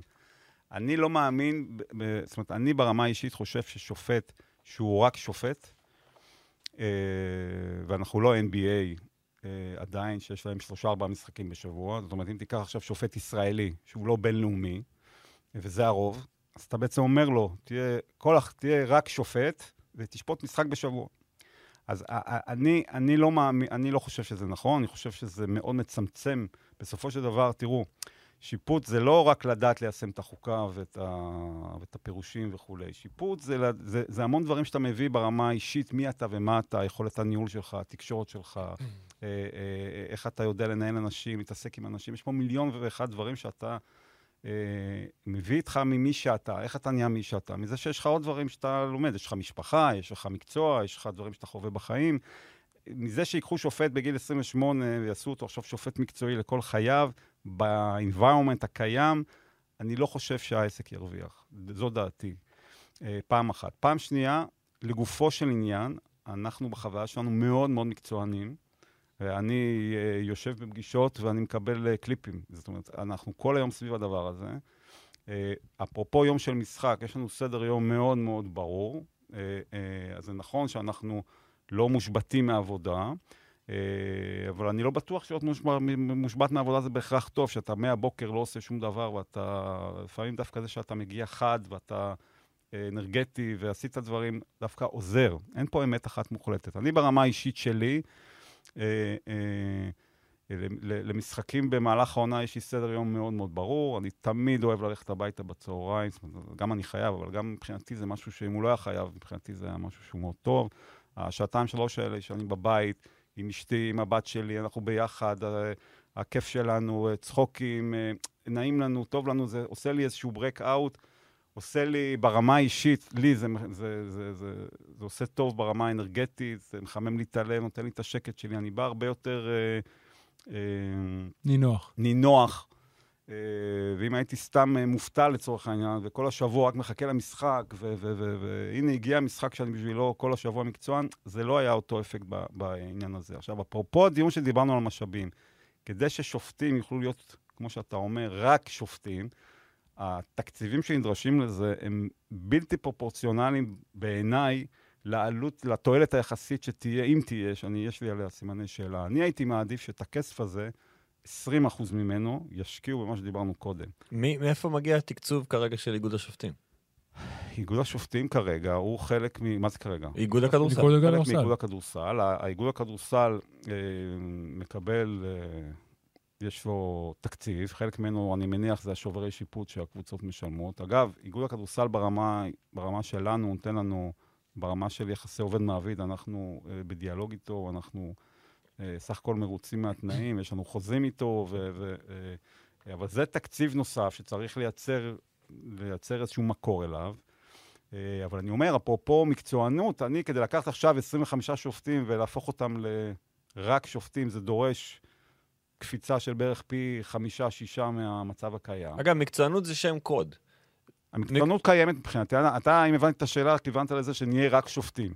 כן, וכשאני שומע את מה שאתה אומר, אני אומר לעצמי שמקצוענות אומר שגם יש לכם את האופציה ברמת התקציב לשפר את הרמה של השופטים יום-יום, כשיש מישהו שזאת העבודה שלו. ברור. כשכרגע זה לא ממש המצב. ברור. זה, אבל זה, זה ברור, אתה יודע, גם אם אני אקח אותך עכשיו, בתור uh, כמה שנים אתה בערוץ הספורט, אני לא זוכר. אם עכשיו ישימו עליך איזשהו מנטור, שכל היום יישב איתך ויגיד לך, יכולת ככה, יכולת אחרת, יכולת להתלהב קצת יותר בקול, יכולת להיות... Uh, זה ברור, כל אחד מאיתנו. אגב, אני תמיד אומר למי ששואל אותי איך זה להיות שופט, אנחנו, זה אחד המקצועות הכי מנוטרים בעולם. אני לא מכיר הרבה מקצועות. גם מנתח, ברגע שהוא נהיה מנהל, מנהל מחלקה, אף אחד לא עושה לו שום monitoring, הוא עושה משהו, במרכאות הוא אדון לעצמו. אני שופט כבר 40 שנה, אמרנו מקודם, עדיין כל שבוע בודקים אותי, בוחנים אותי, מסתכלים עליי ב-17 מצלמות, ל-200 אלף איש יש דעה אם הייתי ככה או אחרת, אני צריך אה, לתת דין וחשבון על כל פיפס שאני עושה. אה, אין הרבה מקצועות כאלה באמת, וכשמעורב בזה כל כך הרבה אה, אמוציות ו- ו- וכסף וכולי. אז סבבה, אנחנו, אנחנו אוהבים את זה, אנחנו מתים על זה, זה לא, זה לא השאלה, אבל זה לא פשוט, האירוע. אתה שומע מילים טובות לפעמים? פעם מישהו עצר אותך ברחוב ואמר לך, ספי, היית גדול? וואלה, אתמול הלכתי למשחק, אפרופו נס ציונה. אה, סתם הלכתי. מהבית של החנייה באוטו בשדרות חן. וסתם הייתי בכלל בטלפון, התעסקתי עם הטלפון, אני הולך עם הטרולי, ומישהו עוצר לי, אה... אה, השופט שאנחנו, אתה השופט שאנחנו הכי אוהבים. או, יפה. ואמרתי, וואלה, תודה. ואחרי זה, אחרי שהמשכתי ללכת, הוא אמר לך, אתה גדול, עומר. זה לא קורה הרבה. זה לא קורה הרבה, אבל זה קורה. זה קורה? זה קורה מדי פעם. תראו, אני כל יום, כל יום אנשים, אה, אני כבר במקום שמזהים אותי, וזה כמובן הרבה פעמים כיף, אבל... אבל גם הרבה פעמים גם אני מקבל את ההפך. בדרך כלל לא במצב שאני נמצא בהליכה מול, אחד מול השני. אתם יודעים, כל שבת אני רץ בבוקר עם חברים, חברים בטיילת בתל אביב.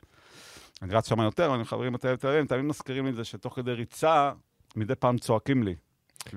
אבל לא צועקים לך מה שצועקים לך במגרש. צועקים לך, ספי, הרגת אותנו אתמול. אני אגלה לך סוד, אבל אל תגלה לאף אחד. כן. אני מעט מאוד שומע מה צועקים לי במגרש. זה חלק מה, מההתמודדות. כי אם הייתי באמת... שזה אתה אישית, זה לא אה, שכולם ככה. לא יודע, אבל אני, אני רוצה להניח... אה, אה, כי אחרת אתה לא יכול להתמודד, אתה, לא, אתה חייב לייצר לעצמך איזשהו... איזושהי בועה. כן. שאתה בא ומתפקד, כי אם אתה תתחיל עכשיו להתעסק עם כל צעקה וכל... אז זה, זה נמצא שם, אבל אם עכשיו תגיד לי, אני, אני, מה צועקים לי במגרש, אני יכול לנחש, אני יותר אנחש מה שידע להגיד לך מילה במילה מה צעקו לי אה, במגרש. ברור לי שאני שומע דברים שהם אנטי. זה... כש, השאלה אם יש משהו שלוחץ לך על הכפתור ואתה אומר, מזה, על זה אני לא יכול להתעלם. ממה שצועקים לי כן. במגרש? צועקים לך משהו שאתה אומר, אוקיי... אבל מה הוא יכול לעשות עם זה שצועקים לו במגרש? יש כל מיני אנשים שצועקים. זה לא רק מהקהל. צועקים. גם בתוך, גם בספסלים אנשים אומרים דברים. איפה אתה שם את הגבול של שמעתי, אבל אוקיי, אני מעלים אוזן, נקרא לזה ככה, זה מושג חדש. כן, זה נחמד. מעלים אוזן? מעלים אוזן. חזק מאוד, תרשום אותו זכויות יוצרים. רשמתי כבר. ואיפה אתה אומר, אוקיי, פה הם עברו את הגבול, ואני לא יכול יותר לשתוק. אם זה ברמת האזהרה, ואם זה ברמת העבירה לא, לא. הטכנית, לא. ואם ברמת ההרחקה. לא, לא, ברמה, ברמה הזאת בטח שלא. אין לנו, קהל זה לא חלק מהאירוע. לא קהל, אני לא, שמתי את הקהל אה, בצד. כן, הקהל יכול, לה... הקהל לא בגדול קשור. יכול להגיד, גם אם אנחנו לא אוהבים את זה, יכול להגיד מה שהוא רוצה, כל עוד זה נשאר ברמת המילה, לא ברמת האלימות הפיזית כמובן. ללא ספק. בנוגע לספסלים, שם גם יש, אני מניח שאצלך ובכלל אצל השופטים, מדרגות. תראו, אני אגיד לכם ככה, ברמה הקונספטואלית, ואני יודע שככל שאתה יותר מנוסה זה יותר קל, כי אני יודע איך הייתי לפני 15 שנה על המגרש, וככל שאתה פחות מנוסה זה יותר קשה. אנחנו רואים את עצמנו כשליחים, כנותני שירות. אני, ספי שמש, שבא עכשיו למגרש ויש מישהו שמקלל אותי, זה לא, לא רלוונטי. זה לא מעניין. אני תמיד נותן דוגמה, אגב, אנחנו מדברים על זה תמיד לפני משחקים גדולים. שיש הרבה קהל, הרבה רעש וכולי. תמיד אנחנו אומרים, פחות חשוב מה, מה אתה שומע בתור שופט, יותר חשוב מה רואים. ואני תמיד נותן את הדוגמה שאם מישהו ילך לידי במגרש, שחקן ילך לידי במגרש, ויגיד לי, שיש את כל הבלאגן, ויגיד לי, בוא'נה, אתה חתיכת בן זונה. אז אני, אני, חייב, אני חייך אליו. כי מה רואים? רואים שחקן בא אליי, אמר לי משהו, ואני חייכתי אליו, היה דינמיקה טובה. אם אני עכשיו אתחיל להשתולל, אף אחד לא יודע מה הוא אמר לי. כל מה שיגידו, הוא בטח אמר לו משהו לא נעים, אף אחד לא ידמיין שהוא אמר לי בן זונה. ועכשיו לך תוכיח שאין לך אחות, וזה גם לא מעניין, אין לזה השפעה על המשחק. זה לא משפיע על המשחק מה הוא אמר לי.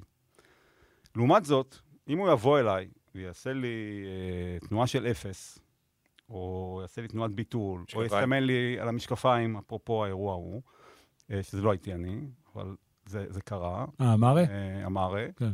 אה, זה כולם רואים. כולם רואים את הדיסרספקט.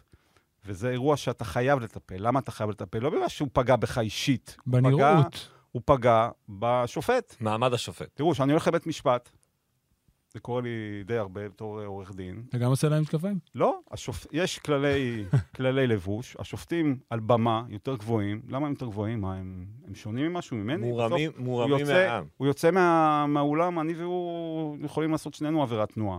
אנחנו אותו דבר, אבל למה? כי המערכת צריכה שיהיה פה איזשהו ריספקט, כדי שיקבלו את ההחלטות השיפוטיות, והדבר הזה שנקרא חברה ומדינה יוכלו להתנהל. אותו דבר במשחק. אני כשופט, הכבוד האישי שלי הוא לא באירוע. אנחנו, אנחנו מאוד, עכשיו, מצד שני, בסוף אנחנו בני אדם. אז לפעמים אתה גם מגיב תגובות רגשיות, אבל כ- כתפיסה אנחנו לא רוצים להיות שם. ואני יודע היום שכשהייתי צעיר הייתי הרבה יותר מגיב מהמקומות האלה, שהם יותר כאלה אמוציונליים של, אה, שאתם כיוונתם להם בשאלה של, ש, ש, שפגעו בך אישית ואמרו לך משהו ובלה בלה בלה. היום המבחן שלי הוא המבחן מה משרת את המשחק. מה יכול לפגוע במשחק, ומה אם הוא לא פוגע במשחק, אז אני בדרך כלל פותר את זה בדיבור, בחיוך, ב- ב- ב- באיזושהי צורה אחרת, וככה אנחנו גם מלמדים, וככה אנחנו מנסים לגרום לכולם לעשות. עם מי יותר קשה להתנהל, עם מאמנים או שחקנים? טוב, זה... אין, אין פה איזה כלל גורף, זה ברור לך. זה תלוי מי המאמנים, מי לא, השחקנים, מי ה... בגדול נראה לי שהתשובה היא מאמנים. לא נכון, יכולים להיות שחקנים שהם מאוד מאוד פרובלמטיים, ואם הם נשארים פה אה, בארץ... אני מדבר או- כמגזר, כי מאמנים, הם כל הזמן, בגלל שיש שופטים באזורים של מאמנים, אז הם תמיד יש להם את ההזדמנות לומר משהו, ולדבר משהו, או להפעיל לחץ של שופטים, או להביע את דעתם על שריקה נכונה או על שריקה לא נכונה. שחקנים לפעמים, המשחק רץ, גם אם הם רוצים, יותר קשה. כן, אבל שחקנים, זה, קודם כל, יכול להיות שזה נכון. אני, אני לא, בחיים לא חשבתי על, לעצמי זה, על החלוקה הזאת, אז אין לי איזו תשובה מוכנה. כאינסטינקט, אנחנו בעיקרון בעד תקשורת עם כולם. פעם זה לא היה ככה. אפרופו האבולוציה של המשחק, שעברה המון דברים, גם השיפוט עבר, אני יכול לתת לכם סיפורים פה עד אלסקה, איך פעם היו מתנהלים ואיך היום. אז היום, בשנים האחרונות, זה ה-communication זה כלי עבודה, אנחנו מנסים לדבר, אנחנו בעד זה, אנחנו אה, מעודדים את זה, ולכן אה, מבחינתנו, אם זה שחקן או מאמן, אין, אין, אין הרבה... יש לך איזה אנקדוטה? צפי, תתקרב קצת. כן, בוא, אחרי זה ארד צועק עלינו. כן, נכון. אנקדוטה? לכם לא אכפת לי, צועק עליי. או, אתה יצעק גם עליך. אנחנו- אנחנו מעלים עם אוזן שהוא צועק עלינו, אבל. נכון. טוב. יש לך איזה אנקדוטה שאתה זוכר, או מתחילת הדרך, עם איזה שחקן שבאמת, או היה לו מוניטין, ואז אתה שופט אותו פעם ראשונה ואתה נתקל. כל מיני, אני אתן שם קוד, ארל וויליאמס כזה, ששוב, כבר לא שיחק כשאתה שפטת כמובן, שאתה באמת בא ואתה אומר, אוקיי, וואו, זה מפחיד או לא מפחיד, או... שאתה בא בסיטואציה שלא דמיינת ואתה נתקל בה. לא, קודם כל, אה, כ overall, אה, אה, אין דבר כזה משהו שהוא מפחיד, יש משהו שהוא יכול להלחיץ, או משהו שהוא מאוד מרגש. בכל זאת, שהלכתי לשפוט אה, יורובאסקטים, או, או גמרים כאלה ואחרים, ואתה נמצא באיזשהו מעמד שחלמת עליו בתור ילד, וכמו שדיברנו, מגיל 14 שופט, אתה כל הזמן מכוון למקומות האלה הכי גבוהים. אז כמובן שפעם ראשונה שאתה שופט יורו ליג, או פעם ראשונה שאתה שופט יורו בסקט, או לא משנה, כל מיני דברים כאלה, אתה, אתה בשיא, ואתה בלחץ, ואתה רוצה להצליח, ואתה וכולי וכולי. אה, מבחינת שחקנים וכאלה זה לא, כי אתה, אני בטח לא משהו שאני כרגע זוכר, שהיה איזה מישהו מיוחד שאמרתי, וואו, אני הולך לשפוט אותו, והוא, איזה, איזה, איזה כיף. אבל כמובן, שאתה בא לשפוט דרבי באוסישקין פעם ראשונה, אז אתה, אתה יודע, בתור ילד הלכתי לכל הדרבים הגדולים, ב-92, ב-88, וכל ה... כל מה שרואים היום בגולד ככה מדי פעם, אז אני יודע איפה ישבתי ב, ב, בתור uh, שופט כבר, אבל הייתי ילד מאוד צעיר, הייתי נער. Uh, או יחסית בשלבים התחלתיים של הקריירה. Uh, אז פעם ראשונה שאתה נמצא שם ושופט דרבי, או מנהל דרבי, ושופט ראשי וכולי, אתה, אתה, יש לזה, אתה כמובן מאוד מאוד מתרגש, ואתה עוד מחכה לזה. זה... איך זה לשפוט שחקנים ישראלים ביורוליג? יוצא הרי לשמחתנו בשנים האחרונות שיש. זה נחמד, זה, זה ברמה... לא מכבי, אני מדבר, כי מכבי אתה לא שופט מן כן. הסתם, חוץ הייתה לי מפעם פעם אחת. אה, אולימפיאקוס, הקורונה. אה, אולימפיאקוס. אה, אולימפיאקוס עם הערכה. איך זה היה? כל טוב, מה תכף נגיע לזה. לקרות בוא נת- קורה, כמובן. אה, זה, זה, אין לזה הרבה משמעות. אמ, אני אגיד את זה ככה, אני אגיד את זה ככה באופן גורף, שפעם, נגיד את זה לפני 15 שנה ויותר, כשהיינו באים לשפוט קבוצות של מאמנים אה, ישראלים, אה, טיפה, טיפה היה איזה מין כזה משהו באוויר של... אה, אני מדבר עכשיו באופן מוכלל, בלי שמות כמובן, שכאילו איזושהי ציפייה. אה, בלי שמות? בלי שמות, אין. המון אופציות, כן. אבל בלי לא, שמות. לא, היו אז אה, לפחות חמישה-שישה רלוונטיים. אה, כמעט כולם עובדים פה, לא. או עבדו פה, או יעבדו פה. כולם עבדו, עברו פה באיזשהו שלב. זה נראה לי מאוד טבעי, אגב. זה לא נראה כן. לי, אני, כן. אני נזהר, לא כאילו סתם, אבל זה, זה נראה, כציפייה זה נראה לי מאוד טבעי. אצלנו זה קטן, תחשוב שהוא- שיש כאילו שופטים לא, מה- שחווים את זה כל שבוע, כל כן. פעם יש או שחקן יווני או כן. ספרדי או בסרבי, סרבי. השופטים הסרבים לא, אבל- עוברים את זה כל שבוע. עם שחקנים אין איזה שום, אה, באמת, זה נחמד להגיד שלום, ומה נשמע וכולי, לפני המשחק בחימום או משהו כזה, אבל אה, אני חייב להגיד טובת כל השחקנים הישראלים ששפטתי, וגם גם המאמנים. לא, לא בא לך איזה מאוד- שחקן אמר לך, תשמע, הוא בקבוצה ממול, הוא עושה פלופים כל הזמן. לא, לא, לא קרה לי. אה, ואגב, אחד הכללים, אפרופו שופטים אה, בל- מסרביה וכאלה, היא שאנחנו מדברים רק אנגלית. אין, אין דבר כזה שמדברים ב-nature language שלך עם שחקנים. אבל אבל- אבל- אבל אבל השחקנים... למאמנים אין את החוק הזה, כי המאמנים מדברים, אתה שומע, אתה עונה להם באנגלית. הוא פונה אליך בס- בסרבית. זאת אומרת, אם שפטת ביורוליג, נניח את, לא יודע, דיוויד בלאט, טוב, דיוויד בלאט, גם האנגלית זורמת לו זה זה, אבל. בוא, כן, בוא נגיד אה, פיני גרשון, והוא מדבר לך בעברית, אתה עונה לו באנגלית? דוגמה שלא קרתה, אבל אה, אה, אה, אנחנו מ- מ- מדברים באנגלית. אה, ויומיים אחרי זה אתה פוגש אותו במשחק ליגה ואתה מדבר איתו בעברית. ואגב, גם מצחיק. בארץ, ששפטתי מכבי אולימפיאקוס, הקפדתי על זה. טוב, זה היה מאמן זר, זה לא באמת... לא רק עם המאמן, גם עם שחקנים. זאת אומרת, הדיבור הוא דיבור באנגלית. יש סיכוי ש... אנחנו, יש סכסוך מאוד גדול, פיבה יורוליג כבר כמה שנים, פוגע בכדורסל באופן משמעותי, לפחות לט... לטעמי. אבל כשמגיע אליפות אירופה או אליפות העולם, המשחקים האולימפיים, השחקנים משחקים. גם שחקני היורוליג וגם שחקני ה-NBA. הציבור היחיד שמודר בעצם לחלוטין מהמפעל הזה, מטורנירי הקיץ, זה אתם, שופטי היורוליג. ואני לא כל כך מבין למה. מה, מה הקשר? בגלל שיש לכם ארגון משלכם, בגלל שזה עניין של כבוד. למה רק השופטים בחוץ? זה פוגע בחוויה, אתה יודע, זה...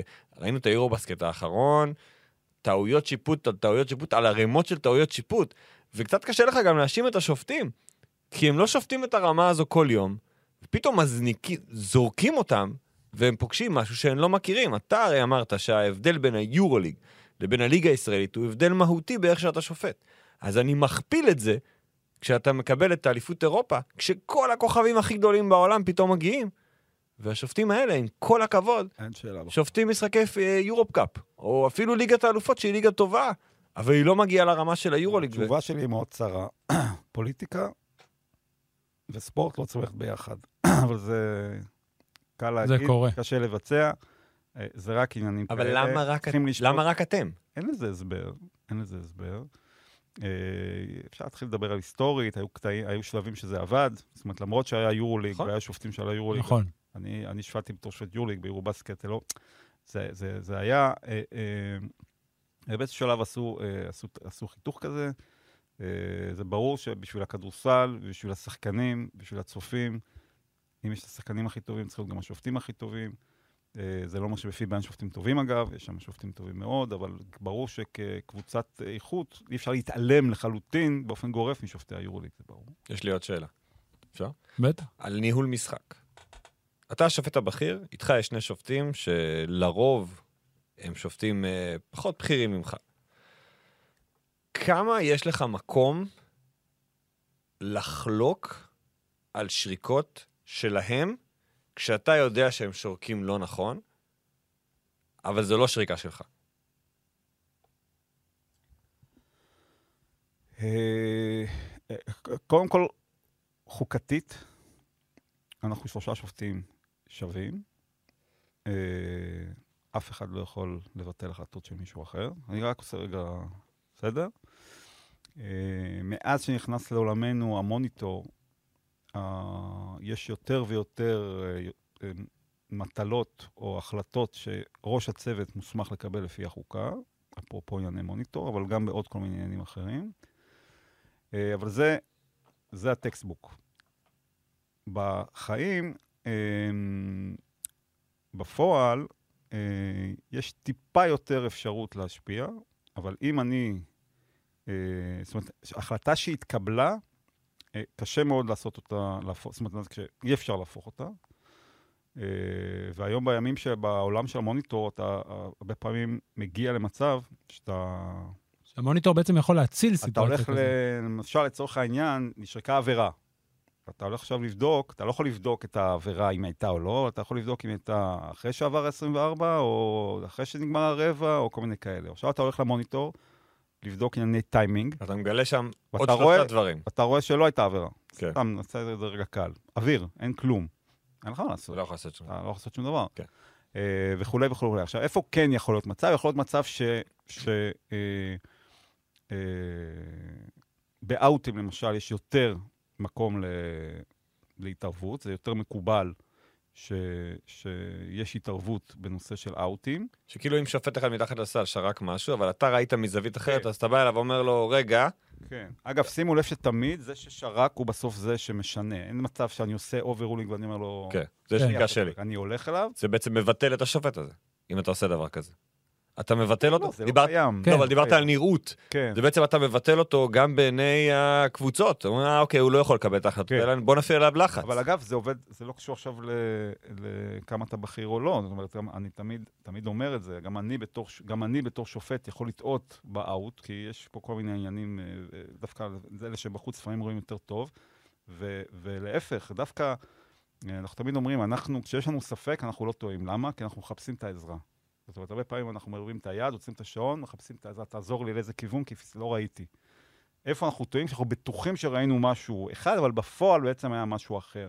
ולכן אנחנו בשיחות שלנו, בזה, אנחנו תמיד אומרים, גם אם אני נראה הכי בטוח, וגם אם אני ספי שמש ושפטתי 200 שנה, אתה חושב 200 אחוז שהטעיתי, אתה חייב לבוא אליי. אגב, אם מישהו, אם התרגולת שלנו זה שאם מישהו בא על אאוט, אנחנו משנים. כי התרגולת אומרת שהוא לא בא אם אין לו 200 אחוז. החלטה, ואם יש לו 200 אחוז החלטה, אני לא, לא מתחיל עכשיו uh, להתווכח, אנחנו משנים. ו- uh, ומה קורה, איך זה... אתם יודעים, שופטים, שופטים, uh, בכלל שיפוט, יש, יש בו הרבה שחור ולבן, אבל רוב ענייני השיפוט הם אפור. אני אתן לכם uh, אנקדוטה, אתם יודעים, ביורוליג יש לנו uh, uh, מבחני וידאו. זאת אומרת, שולחים לנו חמישה או עשרה קליפים, ונותנים לנו אפשרויות לבחור, מגן, תוקף, דאבל פאול, נוקול, לא משנה מה, אנחנו, וכל אחד עושה את זה לבד, בזמן שלו, ב, יש לנו די הרבה זמן לא מעתיקים? לא, כל אחד, זה לא אנקדוטה, אנחנו כל אחד מקבל את זה למחשב וכולי. מפרסמים את התשובות. כשמפרסמים את התשובות, מפרסמים את הסטטיסטיקה של התשובות. זאת אומרת, יש את התשובת בית ספר. 50-50. יש לך מצבים, אחד, 50-50. שניים, 80-20. וה-20 צודקים. והמערכת אומרת שה-20 צדקו. זאת אומרת... זה מזכיר את המפגשים שלנו איתך. כן. לא, לא, אצלכם אתם תמיד טועים. אה? זה נורא לא, לא, לא, נכון, לא תמיד טועים. לא, לא, אני צוחק, אבל... וזה אצלנו, כשאנחנו כל היום סביב זה, כל היום מנתחים, כל היום, כל היום, כל היום, כל היום, בסוף אתה מביא אירועים שאתה צריך לקבל החלטה במגרש, נותנים לך וידאו סיטואשן שאתה יכול עכשיו יומיים לחרוש, הלוך חזור, הלוך חזור, עם כל החילוכים החוזרים של היורוליג, ועדיין יש לך דיפרנציאציה ב, ב, ב, בתשובות. אז המקום הזה ש, ש, שאני בטוח ש, שהוא טעה, הוא, תמיד אני לוקח אותו בערבון מוגבל. כי תמיד יכול להיות שאני אלך הביתה ואני אגיד, וואלה, הוא צדק. וכשאתה רואה שריקה, שאתה יודע ב-200 אחוז שהיא לא נכונה, ואין לך שום, אז יש מצבים שפשוט אין לך שום דרך לשנות אותה? ברור, מה זה? זה לא, אבל איך, מת, איך מתמודדים עם זה? זה נורא קל, אני אתן לך דוגמה, לדעתי, שוב, זה דעה. היה את המשחק בין הרצליה להפועל חיפה, עם האינטייק פאול. אני לא זוכר מי השופט שלקח את השריקה, אני יודע ששפטת, אני זוכר שזה לא אתה. אז אתה רואה את נפתלי, זה. איך? אלכס נפתלי, אני חושב. יכול להיות, אני לא זוכר, אז אני לא רוצה להגיד כן, סתם. ואז הלכו, אה, הלכתם למוניטור, הייתה פה הזדמנות ללכת למוניטור, כי זה מבחינת השריקות שמותר לבדוק אותן במוניטור, אבל עדיין, אתה לא יכול לשנות את זה שם. והמהלך הזה קצת. קצת, די השפיע על המשחק. איך אחרי זה אתה, אתה מצליח להתמודד עם זה? גם ברמת לא לגרום לשופט, גם לגרום לו להבין שהוא טעה כדי שזה לא יחזור, אבל גם לא לגמור אותו לגמרי. תראו, אני... זו אני- סיטואציה מאוד קשה שנתתי לך עכשיו. לא, ברור, סיטואציה מאוד קשה. אגב, נתתי אותה מקודם כדוגמה כללית, שאתה הולך למוניטור ואתה רואה... שם- אבל פה בתחושה שלי, זה שוב, זו תחושה, אתה תגיד, עוד לפני שהגעת למוניטור, ידעת שלא בטוח שהשריקה נכונה, אני לא אלך פה... מאיפה יש לך את התחושה הזאת? ממה שראיתי במצלמות. זה- תחושה. צריך- לא דיברתי איתך ולא של שום ג'ובה דבר. יש, הוא חד. לא, אני רוצה ללמוד. לא, אתה יודע, אני... אני אשנה קצת את השפת... לא, ראיתי את המשחק, ראית הש- את השריקה, ואז אתה מסתכל, ואתה מסתכל גם על השופטים ש... תראה, יש שריקות שהשופטים מגיעים למוניטור, וזה ברור להם מה הם מחפשים, ותוך חמש שניות, גם בשפת הגוף שלהם, לא שאני איזה מומחה, אתה רואה שהם יודעים מה הם מחפשים, הם ברור להם, הם לא יודעים מה שריקה זה, הם באים לראות, ותוך. חצי דקה כבר הולכים. כי תראו, אתה שנייה, אני אענה על הסוף, ואז אני אחזור ל- לאירוע ההוא. המוניטור זה כלי, אנחנו, המוניטור מבחינתנו זה כלי עבודה. אה, אתם יודעים, עכשיו זה נכנס לכדורגל, יש על זה המון דיונים, אבל אנחנו כבר יותר מעשר שנים בסיפור הזה של המוניטור, כמובן השתכלל עם הזמן והשתנה, אבל אנחנו קיבלנו אותו בזרועות פתוחות, אנחנו מאוד מאוד מאוד בעד, מאוד מאוד אוהבים אותו, מאוד משתמשים, אפשר להתווכח, יותר, פחות, כל מיני עניינים. בספרד עכשיו עושים איזה ניסוי אה, שלדעתי יכול להיות מעניין, אבל לא חשוב. אנחנו מאוד בעד, אבל בסוף זה כלי עבודה. אה, ויש באמת מצבים שאנחנו הולכים למוניטור ואנחנו הולכים אל הלא נודע, ויש מצבים שאנחנו יודעים מה אנחנו רוצים. אגב, אני אגלה לכם סוד, עוד סוד מאחורי הקלעים, הרבה פעמים אנחנו הולכים לא באמת כי אנחנו צריכים את המוניטור. כי אם היה לי עכשיו התקפה והיה לי עבירה בלתי ספורטיבית, כן או לא, בצד אחד, שבאמת היה לי ספק מאוד מאוד גדול לגביה, והלכתי לבדוק. ועכשיו עברתי לצד שני, ממש התקפה אחרי, ויש אירוע של עבירה בלתי ספורטיבית, שבעיניי הוא 100% עבירה בלתי ספורטיבית, ועכשיו המאמן אומר לי, אה, אה, אה, אני אלך לבדוק. כי... למען הסר ספק. לא, אף על פי שאין לך אותו. כי זה אחרת זה נראה כאילו, רגע, שם הלכת, מה אני צריך להגיד לו? שם הייתי בספק, פה אני לא בספק, אז אני, אז אני הולך לבדוק ואני יודע בדיוק מה אני הולך לראות וראיתי, אבל אה, אה, אה, זה, זה, זה עוזר למכור את האירוע הרבה יותר טוב, ואנחנו משתמשים בזה, זה נראה לי כלי לגיטימי. עכשיו לגבי המצב הזה, תשמעו, אין, אין לי מה לעשות עם זה, אתה בסוף יוצא ממשחקים, בסוף, כמו שאמרתי, אנחנו מקצוע של ניהול טעויות. אה, ויש משחקים שאתה יוצא בתחושה אה, מאוד טובה, ויש משחקים שאתה, אם יש, ברגע שיש לך טעויות משמעותיות בסוף, וזה קורה אבל יותר בכל הרמות, להתמודד עם... השבוע היה משחק ביורוליג שנגמר אה, על הקשקש, כן, בזריקה של סלוקאס, כן, לא, אירוע מאוד קשה. כן, שלוש זריקות לפני כן, דווקא גם... זה היה, זה מבחינתי קל בעיניך? קל, אוקיי. אבל דווקא האירוע... אבל יש טעויות שהן שלך, ואני חושב שאם אתה טועה, זה סוג אחד של... ויש טעויות שהן אבל זה במשחק. שלך. אבל בסוף, חוץ ממכם ועוד שני, שני עכברי כדורסל, יודעים שזה היה אלכס שרק ולא אני שרקתי, כן היה או לא היה. אבל בסוף היה שיפוט. אה, אה, אה, בסוף היה לנו משחק ש, ש, שנגמר בזה ש, שכן או לא הייתה החלטה אה, לא טובה בסוף. אז, אז אנחנו כולנו הולכים הביתה, ואתה יודע, נכנסנו לחדר הלבשה, ואנחנו... אה, אה, אה, וביטון היה שם במשחק, ונכנסנו ופשוט שתקנו חמש דקות. אוקיי, אתה- ומה מה ההשלכות של דבר כזה? מה זאת אומרת השלכות? זאת אומרת, לקחתם שריקה. לקחתם שריקה אתה לא... לא ישן טוב בלילה. לא. אתה מבואס מזה. זה אחלה. ברמת התהליך מקצועי לימודי, לקחתם יש... שריקה לא בטוח נכונה. בסוף השריקה הזאת הכריעה את המשחק. מי שלקח את השריקה הזו, האם הוא מקבל, נקרא לזה אחרי זה, איזשהו עונש ברמה הזו, שהוא לא שופט עכשיו איזה שבוע או שבועיים, כי הייתה פה טעות שהיא יותר מטעות רגילה ומכריעה משחק. אני לימדו אותי שעונש צריך לקבל אם אתה עושה משהו אה, לא בסדר. אני לא מכיר אה, מערכת ענישה למישהו שעושה את הכי טוב שהוא יכול, אבל טועה. אז לכן, ה- ה- ה- אם עושים משהו, עושים הרבה. קודם כל, השופט עושה עם עצמו, אנחנו עושים עם עצמנו כצוות, המערכת עושה, מנתחים, מדברים, מחליטים איך, איך מקצועית נכון להתעסק עם זה, אז יכול להיות שהוא כן ישפוט עכשיו משחקים, או כאלה, או ישפוט משחקים אחרים. יש וריאציות שלמות, יש סל שלם של דברים שאפשר לעשות. אין עונש כעונש. זה לא, רגע, זה לא נקרא רגע, עונש. רגע, שנייה. כן. אה, ואני לא מאמין, אני לא חושב שזה נכון, חוץ מלספק איזה צורך, אוקיי. אלא אם כן חושבים שמישהו עשה פה משהו אה, בכוונה, ואז כן, זה גם זה עונשים, כבר עולם לא, אחר. אנשים מעולם אחר. כן. אבל אה, אה, אה, אה, כולם טועים, כולם טועים. אה, אה, אה, אני אתן לך דוגמה מהצבא. הייתי בצבא, נהרג לי חייל, בתרגיל. זה כבר עברו 30 שנה. הדבר הראשון שעשינו, אחרי שנגמרה השבעה, אז חזרנו לאותו תרגיל בדיוק, אחד לאחד, כל האנשים, כל. מי שהיה מעורב בתרגיל שגרם, והיה אחרי זה תחקיר של חצי שנה ממה הוא נהרג, מאיזה, מאיזה, זה לא משנה כל הסיפור, אבל דאגו להפך, דאגו להחזיר אותנו שבוע אחרי, שכולנו נהיה מעורבים באותו בדיוק, כדי שנחזור ישר לכשירות, ולא עכשיו יגידו, טוב, עכשיו אתם מושבתים חצי שנה מפעילות בטנקים, הייתי בשריון, כי נהרג לכם חייל בתרגיל. לא. אז אה, אני מבין את הצורך הזה, שכאילו מישהו עשה טעות בשיקול דעת אה, להעניש אותו, אבל זה נראה לי, סליחה שאני אומר, אה, לא משהו ענייני או רציונלי. כי רגע, גם מה נשיג עם העונש הזה? בוא תחשוב עכשיו שאתה עכשיו מחליט לשים שופט חודש בבית. אני מזכיר, מחזיר אתכם לדיון על ה overcalling שחוזרים מפגרה. עכשיו שהוא חוזר אחרי חודש, שהוא היה בבית ולא שפט, הוא שופט יותר טוב או שופט פחות טוב? לא, אני, אני שוב, אני, בעיניי, בהגדרה... אני, אני. רואה את זה הרבה בכדורגל פשוט. אתה רואה את זה שיש עונשים ממ- ממש, גם אם אף אחד לא אומר את זה, פתאום הוא לא שופט במחזור הבא אחרי שהוא עשה טעות די גדולה במשחק משמעותי. אני אחזור לשאלה שכבר שאלנו. עד עכשיו שדיברנו איתך פה, בעצם לא שמענו שום התייחסות על המשחק הזה. ברמה... הרצליה, הפועל חיפה. ברמה, אתה יודע, ברמה ממש שאיגוד השופטים הוציא איזושהי הבהרה, הודעה, כן, אנחנו מודעים, x, y, z. אני יכול להגיד לך מה ששמעתי ממשה ביטון, שאחרי, המש- ישר אחרי המשחק אה, ניגש אליו אה, אקוניס, וביטון אמר לו ישר שזו הייתה החלטה נכונה. אוקיי, אבל זה לא, לא יודע, צריך לצאת גם החוצה. זה שיש שיחה בין אקוניס לבין... שאל- אם היו שואלים, אה, מישהו היה פונה, אנ- אנ- אנחנו לא נמצאים באיזה אירוע ש...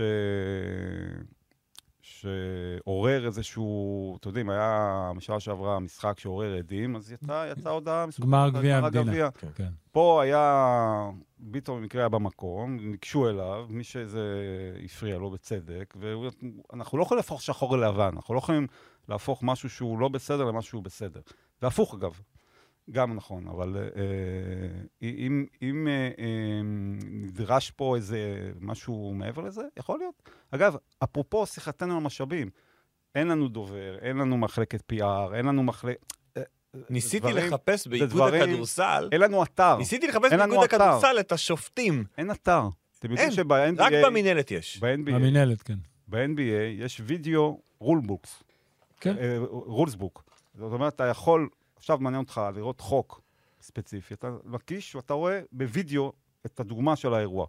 משהו שהוא די טריוויאלי בעולם שאנחנו נמצאים בו היום, שהכל בטלפונים, הכל אה, בווידאו וכולי. אין לנו אפילו אתר.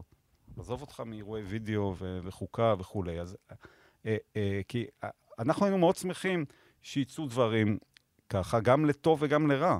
כי, כי קורה אירוע שפוגע בכדור במשחק, וכולם מדברים על זה, אתה שם וידאו, אתה מראה את הסעיף חוק הרלוונטי. ככל. שהקהל יבין יותר, ככה יהיה לו קל יותר לקבל את ההחלטות שלכם. חברים, אני כל שנה בא אליכם כדי לדבר איתכם על כדורסל, כי יש לנו נכון. אינטרס שאנשים ידברו את השפה המקצועית שלנו. בגלל זה אתה גם פחות מכבד את המיקרופון בשנתיים האחרונות. אני כבר מזמן לא מכבד. את לא, אתה. מכבד לפעמים, זה אני בסדר. מזמן לא מכבד, לא. אני מכבד רק בפסקי זמן, שזה זה גם... אין בעיה, מותר לך. לכבד לפעמים, הכל לא, בסדר. אני אומר את זה במפורש, כי זה לא במקרה. אני אומר לך, אנחנו, אנחנו כל, כל המקום הזה שאנחנו מאוד מאוד רוצים את השיתוף פעולה עם ערוץ הספורט, כי אנחנו רוצים להיות הרבה יותר נגישים, ואנחנו מבינים שזה תורם לנו, וזה תורם למערכת, זה תורם לכדורסל, נכון. ואנחנו הראשונים שרוצים שכולם יבינו כדורסל ויבינו חוקה. תשמעו, יש לנו ספר חוקה של 100 עמודים, textbook של עוד 120 עמודים, שאנחנו כל היום סביב זה. אף אחד בכלל לא מכיר את זה, אף אחד לא מדבר על זה. אתם יודעים, היה לי משחק השנה, שוב, אני לא אזכיר מאמן, של אירוע שבו שחקן עלה לזריקה לסל, הכדור החליק לו. הכדור יצא לו מהיד, עשה act of shooting, החליק לו, ואז הוא תפס אותו חזרה. והמאמן רצה שאני אשרוק צעדים, או איזושהי הפרה אחרת, וגם השחקנים שלו באו אליי. זה מה- מהלך שמבחינתנו כשופטים, הוא ברור חוקי כמו ששחקן דורך בחוץ. זה שחור ולבן, אין, זה בכלל לא אירוע של judgment, זה אירוע קל. שמאמן מאוד ותיק, ושחקנים מאוד ותיקים, לא מכירים את זה בכלל, לא מכירים את החוק. לך תדבר על האוהד שיושב בשורה העשירית, אם הוא מכיר או לא. אז הפערי ידע האלה הם עצומים, זה, זה, זה, זה, זה, ולכן מבחינתנו הפתרון, כדי להגיע למקום שיהיה יותר קל ב- באווירה הספורטיבית, ושטעויות שופטים יהיו באמת מקצועיות ולא מו, תמיד הטעיה או משהו כזה, שבאמת תהיה יותר נגישות של המידע. אבל שוב, אנחנו חוזרים לעניין של המשאבים.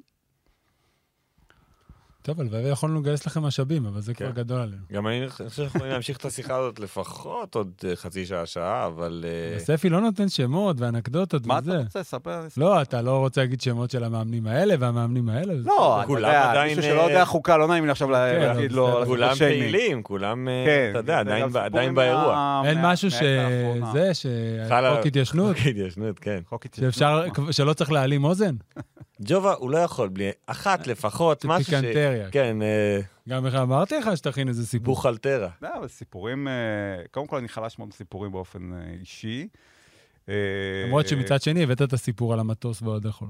אז כן, שלך עשית. סיפורים היו כאלה... פה כמה אנקדוטות, המכס. סיפורים כאלה יש. המכס, היו פה, היו פה. סיפורים כאלה יש, אני, אתם יודעים, אני מופיע בבתי משפט. זהו, זה קרה לך פעם? שופט, שופטים, היה לי פעם, היה לי לא מזמן, גם לפני חצי שנה, איזה דיון אצל שופטת מחוזית, שזה תיק שכבר נמשך, אז כבר גילינו את זה שהיא אוהדת, אה, היא אוהדת מכבי, ו- ושופטתי שם באיזה משחק, לא חשוב, ואז אחרי כמה דיונים באנו, באנו אליה לדיון והיא התחילה... אה, פתאום אמרה, פתאום אמרה, כולנו היינו רוצים להיות מסי. עכשיו, היה דיון מאוד מאוד רציני כזה, מאוד אוקיי. כזה כבד, ופתאום היא אמרה, נתן למישהו איזה דוגמה על משהו, אמרה לו, כולנו רוצים להיות מסי, אני ישר נעמדתי, אמרתי, גברתי, כשאני נוכח בעולם, דוגמאות רק מעולם הכדורסל. אה, יפה מאוד. ואז היא אמרה, אוקיי, אוקיי, אני אחשוב על אה, שם של אה, כוכב כדורסל, אה, ובפעם הבאה נשתמש. אז יש לפעמים כל מיני דברים כאלה אה, אה, אה, משעשעים בהקשר הזה, אבל אגב, זה עולם תוכן שהוא אמנם רחוק מאוד מהכדורסל, אבל אני ברמה האישית מרגיש מאוד בנוח כל המקום הזה של חוקים וכללים ופרשנות, ו... ליישם את זה ולשחק עם זה ולהביא ערך מזה שאתה אה, מכיר ושולט ויורד אה, לפרטים, וזה... לי זה מאוד כיף, אני מאוד אוהב את זה. מעולה. את שני, את הקומבינציה הזאת. אה, קנית אותנו בזה שלא נתת לה להשתמש בדוגמה מכדורגל. כן, זה ברור, ברור. עשית. ג'ובה קלאסי. ברור. לנו בשידורים אסור להגיד דברים על כדורגל, קלאסי. זאת הזכרת פה פעמיים את המילה כדורגל. אנחנו נדבר אחרי זה בשיחה צפופה. אה, גם לנו היה כיף שהגעת כן. ספי, קודם כל ספי, תודה כן. שבאת. אני בטוח שהמאזינים אגב, שלנו מעריכים את זה. רצית מאוד. לבדוק את זה ולא שאלת. מה? זה פודקאסט ראשון שלך? ברור. אה, אה, אמרתי לך. לא מרגישים. לא, לא מרגישים. לא חשבתי שירגישו, אבל אה, עודד היה מסוקרן בהתחלה. והייתי אני הייתי, חשוב לא. אני חושב ששאלתי ועניתי לעצמי די מהר. כן? כן. אז לא הקשבתי לך בחלק. למה אתה לא מקשיב לי אבל ג'ובה? כי ככה זה בינינו. היה לי כיף. תודה רבה, ואנחנו. תמיד שמחים להכל. תודה רבה. עד כאן פיק אנד רול להפעם. תודה רבה שהאזנתם. אתם יכולים למצוא את הפרק הזה ואת הפרקים הקודמים באפליקציית 5 רדיו ועוד כל אפליקציות הפודקאסטים, ולהקשיב לכל הפודקאסטים האחרים, יורוסטפ פוד. אלפרין, הם שינו את השם, הם הקליטו פרק בתחילת השבוע, מסכם את מחזור 6. אה, היה הנושא המתמיד, והיה עולים לרגל, והשחקן השישי, פוטבול מונדיאלי. פוטבול מונדיאל, לקראת תכף יהיה המונדיאל. מונדיאל, כן, אז בוא. כשמו כן הוא, כן. פוטבול ומונדיאל. נכון. אה, תודה רבה שהאזנתם, שבוע טוב, היום חמישיות, יום שלישי, לא לשכוח, יורוסטפ, פרק חדש. ביי. ביי ביי.